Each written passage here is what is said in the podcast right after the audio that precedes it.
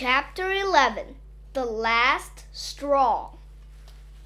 I don't know if all that mumbo jumbo Andrea said was true or not, but I had to admit Mr. Klutz was acting weirder and weirder.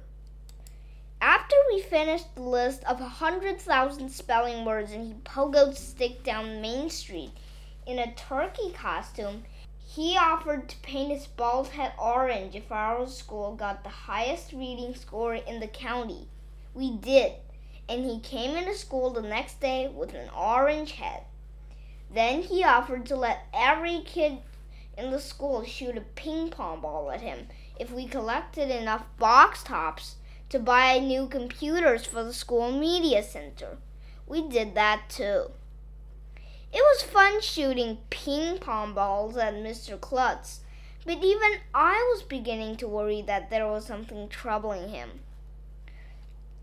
And then came the day when it was obvious to everybody that Mr. Klutz had gone off the deep end.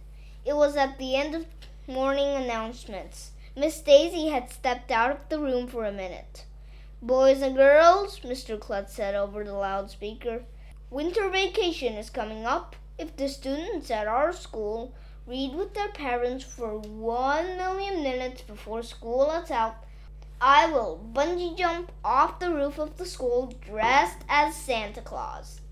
Me and Ryan and Emily and Andrea and Michael all looked at one another.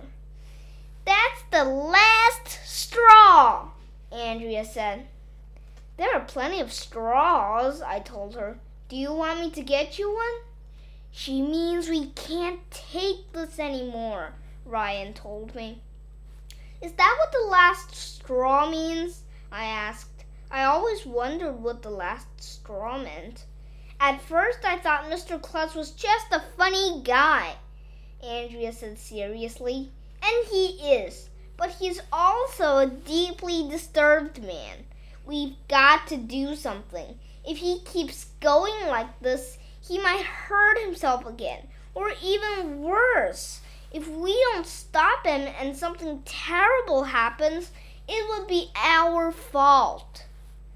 I never thought of it that way, I said. What can we do? Emily asked. We're just kids. We have to have an intervention, Andrea said. What's that? Asked. It's when you sit down and tell somebody they have a problem, Andrea explained. You force them to do something about it. My mother has to do interventions all the time. I'm not telling Mr. Klutz he has a problem. Me neither, agreed Michael. AJ, you started this whole thing. I did not. Sure, you did. You were the one who gave him the idea to give out incentives for learning in the first place. That's true, the others agreed, looking at me like I was a criminal or something. All I did was hit a puck into a net, I said.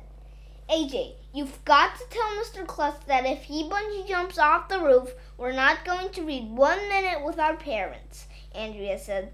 Two can play at this game. If he's going to do crazy things, we won't read any more books. We won't spell any more words. We won't do any more math problems. We won't learn anything. I couldn't believe I was hearing this from Andrea. Her idea of having fun is to read the dictionary during recess. If she was willing to give up learning, she must be really serious about Mr. Klutz and his problems. But if we stop learning stuff, I protested, we'll get dumber. In your case, Andrea told me, that would be impossible.